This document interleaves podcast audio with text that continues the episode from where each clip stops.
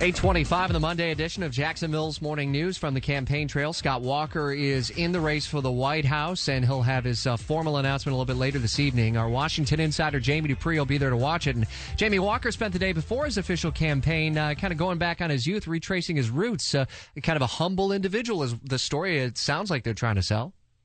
Yeah, he uh, went back to the McDonald's where he flipped burgers as a kid. Went back to the uh, restaurant just down the road where he washed dishes. And uh, I think you're absolutely right, Rich. Trying to send that message that he was just a regular guy who worked his way up, was able to become governor of the Badger State and move forward. I think certainly you'll hear a lot about his record too in tonight's announcement that he's going to make here on the west side of Milwaukee, emphasizing his ability to turn around a budget shortfall in Wisconsin. His big fight, I think, with the public sector employee unions here in Wisconsin. That was such a big, big deal. And remember, it led to that recall election here that he was able to survive and win. So uh, certainly Scott Walker, one of the big heavyweights. And what's interesting, Rich, is the senior sort of aides for Walker. They say that the two people they're worried about most Jeb Bush and Marco Rubio. So hmm. those two Floridians right in the sights of Scott Walker as he announces today. Man, but where does he fit? And is it too late for him to enter the race? We're talking, what, 16 or something like that on the Republican side?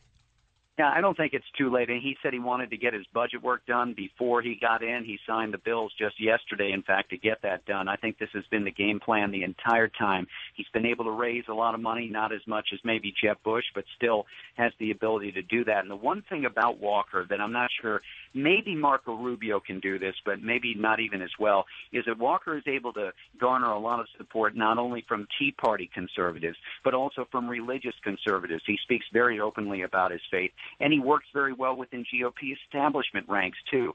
I, I don't know of any other candidate that can move sort of uh, nice and easily between and among all those groups. Usually, one of them has a problem with somebody who's in the race.